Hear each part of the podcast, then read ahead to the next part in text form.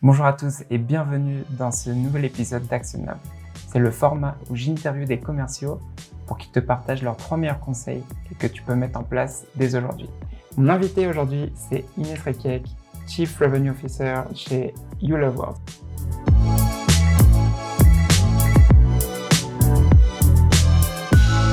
Inès, merci d'avoir accepté l'invitation. Aujourd'hui avec toi, on va discuter de ralentissement d'activité, de quoi faire quand il y a un marché instable. Mais avant ça, est-ce que tu peux te présenter et nous dire ce que tu fais chez You Love World? Bien sûr. Merci en tout cas, Eric, pour l'invitation. Salut tout le monde. Je m'appelle Inès Rekiek et je suis Chief Revenue Officer chez You Love World, que j'ai rejoint il y a quatre ans. Euh, je suis arrivée en tant que première sales et j'ai occupé plusieurs postes, à savoir la création de la team sales, puis de la team marketing. J'ai aligné les deux et aujourd'hui, je suis en charge du revenu et de la croissance de You Love Words, qui passe par la stratégie et la gestion de l'équipe commerciale de 10 personnes et le développement des partenariats. Et peut-être rapidement sur You Love Words, on est une solution de content marketing pour les marques françaises et internationales. Donc on conçoit, on produit, on diffuse des contenus écrits, vidéos et audio euh, qui répondent à des objectifs marketing de nos clients. Et on travaille avec des super marques comme euh, Apple, Orange, euh, AXA ou encore Aircall. Et du coup, maintenant, est-ce que tu peux nous présenter en fait justement les trois conseils que tu vas nous donner aujourd'hui? Bien sûr. L'idée, c'était de vous aider dans une période de ralentissement ou dans un contexte cyclique un peu difficile. Et les trois conseils qu'on verra aujourd'hui, c'est d'abord la réactivation d'une opportunité perdue. Euh, le deuxième, c'est de réussir à statuer sur ce qu'on appelle les négos froides ou les deals euh, auprès desquels vous n'avez plus de nouvelles depuis longtemps. Et le troisième, c'est comment demander à son client ou à son réseau une mise en relation. Donc, on va commencer avec le premier point. Donc, tu disais, c'est comment réactiver une activité, enfin une activité, une opportunité perdue. Donc, premièrement, Comment déjà, enfin, comment tu fais pour retrouver ça? Tu utilises ton CRM ou comment tu fais ça? Et deuxièmement, ça va être euh, comment tu abordes une communication avec euh, cette, la personne ou enfin avec qui vous avez, discuté? Parce que j'imagine que parfois la personne elle est partie aussi. Donc comment comment tu gères ça? C'est vrai. Euh, peut-être important de, de, avant que je te réponde directement, de recontextualiser pourquoi mettre en place ce type d'action euh, ça ne doit pas être que du one shot en fait. Euh, très souvent, on a des ralentissements d'activité euh, entrantes lorsqu'on a du, du des sales qui dépendent beaucoup du marketing euh, ou des pipes qui se vident parce que on vient de finir une période cyclique de win, on vient de faire tomber tous ces derniers deals et donc on se retrouve avec ce pipe un peu vide, ce syndrome ou parfois et on le connaît très bien en ce moment, ce marché un peu instable où on n'a pas de visibilité, tu vois, sur l'entrant, les budgets, etc. Ça peut aussi être bien sûr autour des congés ou des renouvellements de d'exercices budgétaires qu'on a ces, ces typologies euh, euh, de, de, de, trous. Donc je pense que les sales qui nous écoutent euh, se, vont se rappeler des moments où ils se disent comment je vais finir finalement mon quarter. Et donc ce qui est hyper important, c'est que ces, ces, conseils, et donc le premier sur la réactivation, ils vont nous permettre en fait déjà dans un premier temps de ne pas dépendre de trop peu de deals. Ça peut être parfois un, syndrome hein, d'avoir 3-4 deals pour faire ses objectifs et se dire attention s'il y en a un qui passe dans la trappe, comment je fais? Euh, ça va permettre aussi de vite activer des plans B, tu vois, euh, même pas attendre justement que ça arrive et euh, dans le temps être encore plus à l'affût justement pour préparer ces futures opportunités. Donc ce qu'il faut faire, je dirais, c'est ne comment dire, déjà dans un premier temps, ne pas chercher d'excuses dans son pipe. Euh, ça fait pas longtemps peut-être que vous avez perdu l'opportunité, ou peut-être justement que ça fait deux ans. Il y a ce côté déjà psychologique de ouais mais pourquoi il me répondrait qu'il faut absolument bannir? Parce que sinon ça va nous freiner justement à la mise en place de l'action. Le deuxième point, c'est, euh, et tu, en parlais dans, ta question, hein, c'est euh, notre CRM est notre meilleur outil, c'est la base de connaissances clients, et donc tout de suite faire une vue filtrée de l'ensemble des transactions. Pour, troisième point, et je pense le plus important, définir ce qu'on appelle des groupes ou des clusters, c'est-à-dire que sur les 10 ou 15 transactions perdues, euh, à des dates différentes, euh, il va y avoir des problématiques qui sont différentes, euh, une typologie de deal qui est différente. Est-ce que c'était des tailles de deal petites, grandes? Donc en fait, on va identifier ces groupes. Euh, également au niveau des interlocuteurs, est-ce que tout ce que j'ai perdu c'était que des directeurs ou est-ce que c'était des opérationnels? Donc ça, ça va permettre en fait d'avoir un mapping, si je puis dire, des différents groupes qu'il y a dans ton dans ta vue d'opportunité perdue. Et puis, de façon assez, je dirais, simple, d'en extraire l'ensemble des contacts par groupe. Et du coup, en fonction de la volumétrie de tes différents groupes, de, des différents clusters avec leurs problématiques, je pense que en fonction de cette volumétrie-là, soit lancer une séquence, donc, euh, une séquence d'email ou multi-touchpoint avec du LinkedIn qui va être dans le but de réactiver, soit de le faire à la mano euh, lorsqu'il y en a 3-4 euh, qui sont des cas particuliers.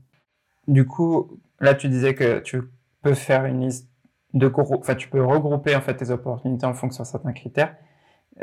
Comment toi, tu priorises justement ces critères-là? Parce que j'imagine que euh, si tu as trois opportunités, bon, c'est très facile, ça, va aller très vite, mais si tu en as une trentaine, comment tu fais euh, pour euh, la prioriser? Alors, je dirais que le premier critère est le plus important, c'est en fonction, il, y en a, enfin, il y en a deux, mais le premier, c'est les problématiques des clients. Donc, vraiment, est-ce que tu as plusieurs opportunités qui se rejoignent sur c'était un besoin de conversion, ou de paiement, ou si je prends mon business, c'était de la rédaction d'articles. Et en fait, je me rends compte que c'est 15 opportunités que j'ai perdues sur de la rédaction d'articles. Donc, ça va dépendre du produit de chacun. Mais si je puis dire, ça va, on va repartir des pains et des problématiques clients pour voir celles que j'ai le plus perdues. Ça, c'est vraiment le premier critère. Et le deuxième qui est assez lié, c'est donc du coup par rapport à ta propre typologie de produit. Est-ce que tous dans, les produits SaaS ou même serviciels, est-ce que justement c'est des petits deals euh, qui étaient que euh, du, du, pur service, enfin du pur euh, du pur SaaS, ou est-ce que c'était plutôt ces gros contrats avec beaucoup de services, etc. Et donc c'est par rapport à ton produit que ça sera pertinent justement de définir ces, ces différents groupes. Enfin peut-être le dernier, mais important si tu as un business qui est sectorisé, bah justement de voir est-ce que tu as perdu globalement beaucoup de retailers, ou beaucoup de banques assurances, ou beaucoup d'e-commerçants. Euh, là, c'est pareil, c'est pas mal d'avoir une approche sectorielle pour voir finalement si tu arrives à bien approcher le secteur. c'est vrai que le secteur, avec le Covid, là, j'imagine qu'il y a des secteurs, tu vas moins de focus sur ces secteurs que sur d'autres secteurs. Par exemple, le secteur e-commerce, c'est un gros secteur en ce moment qui a, qui a, une, subi, qui a favorisé d'une grosse croissance grâce au, Covid, mais alors que le secteur retail, justement, il a été plus impacté j'imagine que bah, quand on veut une solution à du retail, euh, le but, c'est beaucoup plus dur à aller chercher du budget. Oui, tout à fait. Et du coup, tu vois, si tu as plusieurs clusters, tu, tu, le dis très bien, euh, à ce moment-là, euh, si tu as un cluster qui dépend des retailers, ben, tu le prioriseras peut-être en P3, P4 et pas, et pas en haut de la pile. quoi. et est-ce que tu pourrais nous donner un exemple de, soit toi, soit un de tes commerciaux, comment il a réactivé une opportunité récemment, comment toi tu l'as réactivé récemment? Ouais. Et en gros, euh, donner un exemple de comment enfin, tu as approché en fait, euh, cette opportunité. Bien sûr. Euh, en plus, c'est un sujet qu'on a mené il n'y a pas longtemps parce qu'on est clairement dans cette situation, je dirais tous. Hein. Et donc l'idée, c'est, comme je l'ai dit au début, d'abord vraiment d'extraire du CRM l'ensemble des données et de définir ces différents clusters. et puis, après, on a un sujet, bien évidemment, quand euh, c'est un petit tip, s'il y a des managers qui écoutent, euh, qu'il y a des réattributions pardon, des contacts et des opportunités avec les nouveaux sales. Soit parce que tu as un commercial qui est parti, euh, soit parce que tu as changé ta sectorisation, etc. Donc d'abord, vraiment bien délimiter juste les contours de qui peut adresser qui, parce que sinon, ça peut être vite la foire. et concrètement, une fois que tu as, tes groupes, nous, on a essayé de ne pas en avoir plus de trois euh, parce qu'après, c'est assez difficile euh, à gérer, en tout cas trois qui soient prioritaires euh, et importants. Et première chose, c'est, je crois beaucoup au multi-touchpoint. Donc, je ne pense pas qu'il faille faire que des séquences de 12 emails hyper bien écrites. Je ne pense pas qu'il faille faire que du téléphone. Je ne pense pas qu'il faille faire que du LinkedIn. Mais tu, me vois venir, du coup, il faut faire les trois. et, par contre, ne pas en oublier un, justement au détriment de l'autre. Donc, euh, moi, je recommanderais toujours euh, une première approche euh, email suivi du téléphone, suivi de LinkedIn. Et en fait, je leur fais comme ça email, téléphone, LinkedIn. Il faut être hyper bien rigoureux. Hein. donc, concrètement, on met dans les agendas des commerciaux des plages où ils le font ensemble. Ça peut être un tips pour que ça se passe bien. C'est que, en fait, même s'ils le font respectivement pour leurs propres clients, eh ben, ils le font ensemble le même jour à la même heure pendant une heure. Et comme ça, en fait, ça les motive un peu de tenir euh, la régularité. Et puis, euh, tu me parlais d'approche. je vois trop souvent, on parle beaucoup de, il faut apporter de la valeur à ses prospects en leur proposant du contenu. Et, nous, dans une boîte comme YouLoveWords qui produit beaucoup de contenu, on a le côté partage de contenu assez facile, mais je dis toujours que de donner à son client lui dropper un article ou dire sur LinkedIn euh, voici l'article en commentaire, c'est pas assez en fait. Tu lui apportes pas du tout de valeur. En fait, c'est presque un peu flemmard. Euh, l'idée, c'est vraiment de, euh, je dirais, de prendre le temps de lui présenter rapidement le, ce qu'il y a dans le contenu. Et ça, ça marche très bien par téléphone. Donc, l'email, par exemple, peut être un moyen de, d'accrocher dans le copywriting la présentation du contenu. Euh, euh, et, le téléphone, c'est un bon moyen aussi de, dire à son prospect, bah tiens, euh, si on est sur une problématique spécifique qu'on a identifiée, d'aborder cette problématique-là. Mais en tout cas, ne pas sortir vraiment du traditionnel. Est-ce qu'on peut échanger, s'il te plaît, qui n'a que peu qui n'a que peu de retours et peu de valeur finalement. Donc du coup, par exemple, un, prospect que vous avez réengagé il n'y a pas longtemps, c'est tu vas lui envoyer du contenu en premier pour essayer de rengager la conversation ou non, moi je préconise toujours des, euh, des approches pour le coup euh, assez euh, courtes, avec peu de, peu de contenu, des mails pas très longs, mais plutôt accrocheurs. après, l'idée c'est pas de faire des vannes ou quoi que ce soit. et par contre, c'est plutôt à l'oral que je, je, préconiserais de partager finalement du contenu. Ça marche. Si tu veux, on va passer sur le deuxième conseil que tu m'avais dit. Donc c'était sur les négociations froides, donc comment tu gères ton pipeline Est-ce que tu peux nous en dire plus sur euh, cette partie Oui, euh, tout à fait. Donc, euh, on sait aussi que, tu vois, dans le cadre de, la gestion de son pipe, généralement, les cartes ou les transactions souffrent de ce qu'on appelle un peu le syndrome des priorités. C'est-à-dire que tu as tant dans les équipes acquisition que CAM renouvellement, euh, lorsque l'activité est importante, bon bah le petit devis ou le petit deal ou le truc moins intéressant ou le prospect qui n'était pas forcément hyper gentil, il passe un peu au second plan. Et donc euh, le commercial, ça peut arriver, oublie de le relancer, puis le client ne relance pas non plus, et puis il y a ce qu'on appelle justement ces négo froides, donc euh, où il n'y a pas de statut sur les transactions. Donc déjà la première étape, c'est je dirais une fois par quarter. Là on est sur la réactivation, mais une fois par quarter, se fixer euh, une deadline avec euh, euh, une, plage horaire sur laquelle en fait on va statuer sur chacun de ces devis parce que c'est important de se dire ok ça c'est perdu, ok il a choisi quelqu'un d'autre, ok on était trop cher, mais pas que ça reste en fait des transactions comme ça qui qui apportent pas de valeur. le conseil très pragmatique que je propose généralement, c'est soit pareil, liste et on appelle chacune des transactions les unes après les autres pour savoir où on en est. Euh, mais là, à ce moment-là, c'est pas mon préféré parce que généralement, euh, on va un peu se faire balader par le prospect qui va nous dire oui, alors j'ai dû en parler en interne, mais je ne sais pas, etc. Donc il y a un truc qui marche pas mal, c'est euh, d'envoyer un mail super court que tu peux d'ailleurs automatiser et envoyer à toute la liste en une seule fois. C'est bonjour prénom, avez-vous abandonné le projet? Point d'interrogation. Et celle-ci, je pense que franchement, c'est un des mails qui marche le mieux pour statuer parce que il a un peu un côté je te mets la pression, mais en même temps, euh, ton prospect peut tout à fait te répondre oui. Et, euh, et pas grave. En fait, tu es content, au moins tu as une réponse. Donc, euh, donc celui-là, il est, il est pas bête. Et puis, un, autre tips que, qu'on fait pour statuer sur les négos froides aussi, je parlais dans un premier temps d'appeler la liste. nous, on fait parfois appeler un collègue. En fait, les commerciaux se mettent par deux et chacun appelle le pipe de l'autre en se faisant passer soit pour l'assistant, soit pour euh, quelqu'un en interne qui statue. Et justement, euh, parfois le prospect, il est attaché à vous, soit de la bonne manière, soit de la mauvaise manière d'ailleurs. Il a un fit, un feeling. Euh, et le fait qu'il y ait quelqu'un d'autre qui lui passe un coup de fil et qui lui parle, en fait, n'a pas ce biais, du coup, il n'y a pas ce, biais cognitif d'affect, positif ou négatif, hein, ça va dans les deux mmh. sens. Et donc, ça permet aussi que la personne puisse répondre de façon beaucoup plus transparente. Ouais, parce que j'imagine quand tu disais s'il y a la personne a un avis positif, c'est très bien. Généralement, le, prospect il va, il va, répondre aux emails ou il va répondre au téléphone. Mais à côté, s'il n'a pas un, comme tu euh, il n'a pas une bonne image de ton, de ton commercial, justement, il va l'éviter. Oui. Et parfois, euh, Tu sais, parfois, au contraire, il s'entend bien avec le commercial et du coup, il n'a pas envie de le décevoir humainement. Hmm. Et du coup, il n'ose pas lui dire euh, que c'est mort, que son boss lui a dit non euh, ou qu'il n'a pas l'argent. Et donc, il va le balader parce qu'il n'ose pas lui dire non.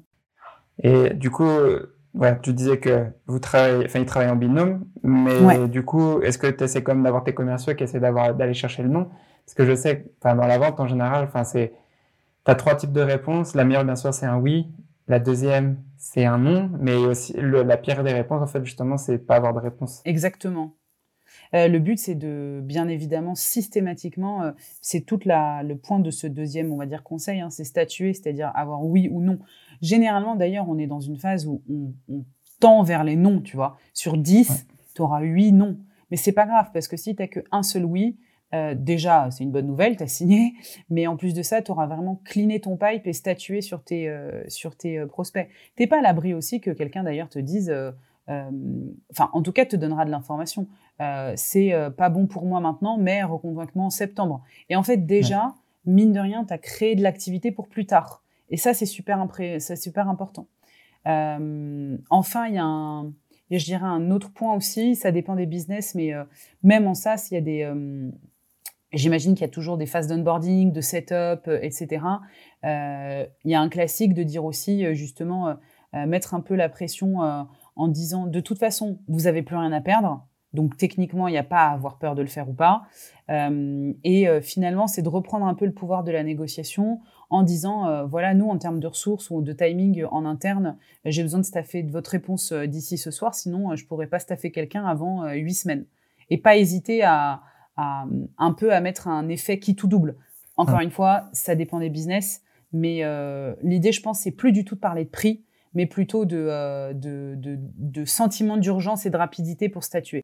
Ouais. tu vas commencer à lui parler de la bande passante que toi, enfin, ton équipe est là aussi pour euh, l'onboarder parce que si t'as pas la bande passante, justement, tu vas pas. Exactement. Ce sera plus huit semaines, ce sera beaucoup plus longtemps au final. Ouais, exactement. Et j'avais une question par rapport à l'email que, que tu envoies, justement, l'email super court. Euh, ça, j'imagine que ça marche très bien parce qu'en fait, l'idée, là, c'est avez-vous abandonné? Et justement, c'est un. Euh, moi, c'est un email que j'envoie, pareil, sur euh, justement des plus les prospects en fait qui sont qui bookent le meeting, mais justement qui, qui viennent pas au meeting. Et, justement, on arrive à avoir beaucoup de réponses par rapport à ça parce qu'il me fait non, non, non, désolé, euh, on est, on a pas mal de priorités, donc euh, recontacte-moi dans, dans, deux semaines. Exactement. Mais euh, cet email-là, en fait, j'aime bien parce que avez-vous abandonné? En fait, c'est tu vas chercher le non, on n'a pas abandonné. Exactement. Puis as un peu, tu touches un peu l'ego en fait au-delà de la boîte, mais de l'humain. Comment ça, j'ai abandonné? Mais pas du tout, j'ai pas abandonné, euh, j'avance. Donc euh, oui, c'est une bonne tournure. C'est exactement ça. Et est-ce que tu as un exemple justement à nous, à nous, partager en fait par rapport à, ça justement, un, de tes commerciaux ou toi justement il n'y a pas longtemps avec mis ça, enfin, un exemple d'un prospect avec qui, enfin un prospect ou un client avec qui vous avez mis ça en place il n'y a pas longtemps? Oui, bah typiquement tu vois, euh, en ce moment, c'est le, on parlait juste avant, euh, retail, Covid, euh, compliqué. Eh bien, on savait de toute façon que nos, tous nos devis pour des retailers qui avaient des magasins physiques de mode, beauté, etc., ça allait être compliqué. On avait mis un peu en stand-by. Mais là, on s'est dit, bon, vu que ça va réouvrir, ce sera le moment un peu de statuer sur est-ce que finalement c'est mort parce que, parce que leur direction a dit non, ou est-ce qu'un jour ils vont le remettre en place. Et donc, on a fait ça sur euh, sur un des euh, des e-commerce, enfin pas des e-commerçants pardon, hein, une des boutiques, euh, en leur envoyant avez-vous abandonné ce projet pas plus tard qu'avant-hier? Et justement ils disaient non. on revient vers vous, c'est la réouverture plutôt fin mai, histoire juste qu'on se mette en, en marche, mais justement tout reprend, tu vois. Donc parfois utiliser les timings, je pense, des choses toutes bêtes. Bon, là c'était le Covid, mais ça peut être des événements sportifs, si vous avez des prospects dans le sport, euh, euh, tout ce qui va être solde, vacances d'été, enfin tout ce qui répond à des événements calendaires, je pense que c'est toujours des bons, ou avant les ponts, tu vois, c'est des bons moments pour envoyer ce type d'email. Ouais, mais c'est vrai. Voilà, justement, la fin du confinement, ça va. Justement, il, il y a beaucoup de, business qui vont se remettre en, en place et du coup, ça, va, ça va relancer les projets. Et on va passer sur le troisième point, troisième conseil justement que tu euh, avais commencé à, nous donner au début. Donc c'était la mise en relation. Euh, qu'est-ce que tu entends par là? Et aussi comment tu mets ça en place avec tes équipes? Bien sûr. Euh, la mise en relation, c'est en fait un email qui est fait à votre prospect, mais par quelqu'un d'autre que vous, en votre nom. Euh, de façon très simple, ça peut être euh, quelqu'un de votre réseau, un ami, un ancien euh, client ou que sais-je, qui va écrire au prospect que vous tentez tant, de, décrocher en lui disant est-ce que tu peux me, enfin en t'introduisant en tout cas en disant bah tiens j'ai parlé avec Inès ça serait pertinent que, que tu échanges avec elle parce que sa solution est pertinente. Et en fait parfois on oublie que nos clients ou nos prospects même s'ils sont euh, en phase de signature ou déjà clients depuis 3, 4, 5 ans, eh bien, euh, ils ont envie aussi justement d'aider euh, et de vous aider. Il y a un peu un côté ah bien sûr si je peux te filer un coup de main ou si je peux avoir un impact. en fait, ils se sentent valorisés. Et donc, je pense que ce qui est important de mettre en place, c'est pareil. Donc, mapper les comptes et identifier finalement l'ensemble des prospects qui pourraient faire cette mise en relation. comment Eh bien, en les regardant dans le CRM et en vérifiant euh, s'il euh, n'y a pas eu de problème de production, si en ce moment l'activité elle va bien ou pas, etc. Et j'ai vraiment envie de dire aussi que du coup, on perd absolument rien. C'est, on a toujours un blocage un peu de oser demander à quelqu'un de l'aide ou quoi que ce soit, alors que c'est, complètement faux. Ça devrait être, je sais pas pourquoi ce biais existe aussi, mais les gens ont tout à faire à gagner si si un de vos amis euh, ou même une connaissance vous dit ah tu pourrais pas me filer un coup de main euh, euh, sur de l'information sur tel sujet, je suis sûre que vous le feriez aussi. Et donc les gens sont ravis de pouvoir vous, vous aider, ils n'auront pas en plus à se mouiller. Et c'est une petite stat toute bête, mais un mail de recommandation a quatre fois plus de chances d'être répondu. et je le vois très clairement s'il provient d'une mise en relation. Et du coup, j'ai une question par rapport à ça parce que mmh quand tu, par exemple, tu parles de tes clients, tu lui demandes euh, qu'ils te mettent en recommandation, enfin, qu'ils te mettent en relation avec quelqu'un.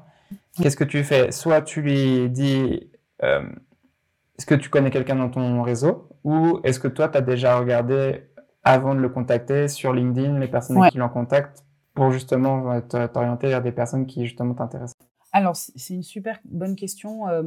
Je dirais deux choses. La première, si tu maîtrises les enjeux et les problématiques de bien de ton client, euh, à ce moment-là, c'est bien de l'adresser en lui demandant, par exemple, de te mettre en relation avec quelqu'un qui il veut, qui a une problématique similaire. Parce que lui, du coup, il sait que euh, tu es bon euh, dans la solution que tu proposes. Par contre, si tu as spoté un secteur ou des prospects qui, sont, qui sont intéressants dans son réseau, à ce moment-là, justement, fais-lui gagner du temps en en lui disant euh, tu peux me faire une intro euh, ou une mise en relation avec euh, telle personne parce que j'ai vu que tu la connaissais. Maintenant, le problème c'est qu'on a tellement tous ajouté de gens sur LinkedIn que la plupart du temps on dit ah bah non je le connais pas et ce qui est un peu dommage du coup ça a perdu ça marchait bien avant et maintenant ça a un peu perdu de son son, son, comment dire de sa cohérence quoi. Ce que j'allais dire pour ça, ce que je fais, généralement, je demande à la personne si elle la connaît vraiment. Et si elle me dit que non, bah bien sûr, enfin, tu vas pas lui demander une intro, mais si elle te dit que oui, justement, on lui envoie un email qui est déjà préfet pour lui mâcher le travail. Tout à fait, il faut faire un, un email préfet. Et moi, dans le cadre de ma stratégie de partenariat, euh, pareil, j'ai toujours euh, une petite phrase introductive, euh, un élément de pitch, mais j'essaye d'être vraiment courte parce que euh, trop souvent des partenaires m'ont déjà envoyé des mails un peu comme ça euh, en disant euh, eh bien 80% des Français vous savez accèdent sur un site internet en ayant fait une recherche sur Google et puis ils m'ont fait tout un laïus et en fait je me dis non mais non l'objectif du mail faut en revenir à ça, c'est que la personne te réponde pour avoir un créneau. Si c'est quelqu'un d'autre qui le fait, tu as déjà fait 80% du chemin. Ouais. T'as pas besoin de la convaincre parce que normalement, enfin comme la, personne la connaît, il y a c'est beaucoup plus facile justement avoir ce rendez-vous, euh, ce premier rendez-vous. Normalement, c'est ton prescripteur en fait qui fait que le rendez-vous tombe. C'est, même pas toi. Ouais. Ouais. Et de toute façon, euh, si la personne aussi, enfin, j'imagine que tu aussi, c'est une question que je vais te poser, mais tu fais mhm. ça, j'imagine qu'avec des clients qui sont satisfaits, parce que j'imagine que les clients qui sont moins satisfaits, tu vas quand même aller leur parler ou tu. Alors, euh, en fait, la nuance n'est pas dans le satisfait ou insatisfait. Tu as raison, tu fais ça avec des clients avec lesquels ça se passe bien. Mais je dirais euh, que trop souvent, j'observe euh, que euh, les commerciaux ne veulent pas faire de mise en relation avant que ça soit depuis deux ans en collaboration, cinq étoiles, etc. Non, il n'y a pas besoin. Ça peut être même un prospect en fait. C'est, je pense que c'est que quelqu'un avec qui tu t'entends bien et qui a dû a envie de te recommander ou pas, tu vois. Il n'y a pas besoin que ça soit en termes de temps ou en termes de, de niveau. Certains veulent pas quand c'est trop petit deal. Là aussi, c'est pas, je trouve, un, un, critère valable, tu vois. parce que tu peux pas savoir si la personne elle connaît justement quelqu'un, enfin, qui va t'apporter un deal super gros, parce que c'est vrai que la taille du deal en soi, euh, généralement, en fait, ces contacts que tu as, ton, tes clients, tes prospects, en fait, eux, ils ont aussi des, enfin, c'est des connaissances ou, enfin, dans leur réseau, ils ont, des gens peut-être dans les boîtes qui vont t'intéresser, donc euh, tu peux pas savoir. Exactement. Et donc, euh, ça serait même un peu, là aussi, un peu bête parce qu'on on a des biais, du coup, en se disant, ah bah tiens, ça, c'est, ça va pas le faire. Et c'est, en fait, on se met nous-mêmes euh, des barrières pour euh, demander tout simplement euh, quelque chose. J'avais une super formatrice qui me disait à l'époque, remettez-vous dans la tête d'un enfant qui n'a jamais peur de demander quoi que ce soit en fait. Il pose les questions sans filtre. Bah, c'est ça. Moi, c'est ce que je veux voir. Le métier de commercial, en fait, c'est de ne pas avoir peur de. Enfin, déjà, pour la prospection, c'est de ne pas avoir peur de prospecter, justement, et d'être dans cet état d'esprit de, comme, comme tu dis, comme un enfant qui est là pour découvrir l'autre personne. Exactement. Et tu c'est parce que si tu penses que tu vas faire chez les gens, bah, t'as pas le bon mindset. Et justement, comme tu dis, avec cette question de mise en relation, si tu penses que tu vas le faire chier avec tes questions, bah, tu vas jamais la poser parce que au final, tu penses que tu vas le déranger. Donc, euh, c'est ouais, ça, c'est un très bon conseil. Et je pense que, comme tu dis, la mise en relation, que ce soit soit avec des clients, que ce soit même avec des prospects, c'est quelque chose qu'on fait pas assez parce que c'est, ça peut t'ouvrir des portes, mais T'imagines même pas. Et là, j'avais une question donc, par rapport à ça. Est-ce que tu pourrais nous donner justement bah, un exemple du coup euh, que vous avez mis en place récemment avec euh, un, prospect ou un client? Oui.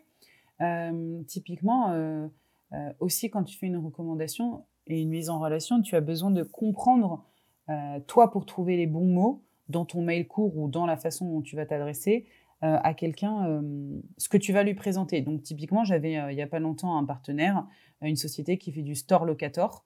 Euh, tu vois, qui me dit euh, Ah, tiens, j'essaye trop de rentrer en contact avec euh, telle boîte de l'énergie. Bon, il se trouve que je les connais, c'est un bon client.